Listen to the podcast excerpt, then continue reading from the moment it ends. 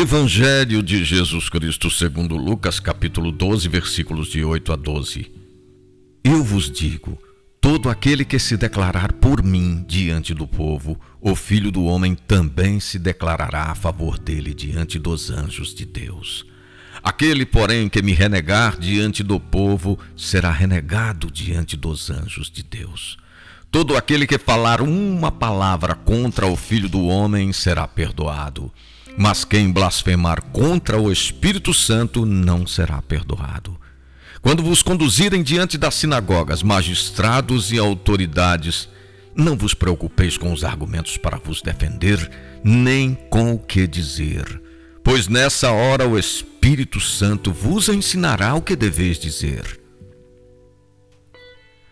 Por definição, somos missionários de Cristo. Isto supõe a docilidade de aprender e a coragem de anunciar. Muitas vezes o anúncio e a profecia trazem dividendos de sofrimentos.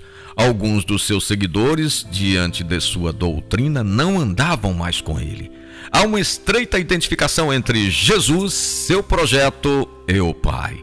Como mestre ou discípulo pode tornar-se sinal de contradição. Mesmo assim, não deve existir lugar para o medo, pois o Espírito conduzirá a palavra e a vida dos seus.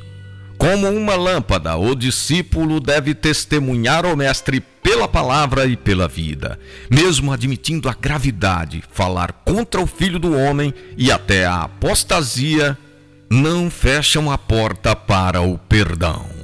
Proposta do dia: manifestar sempre a alegria de pertencer à Igreja de Deus.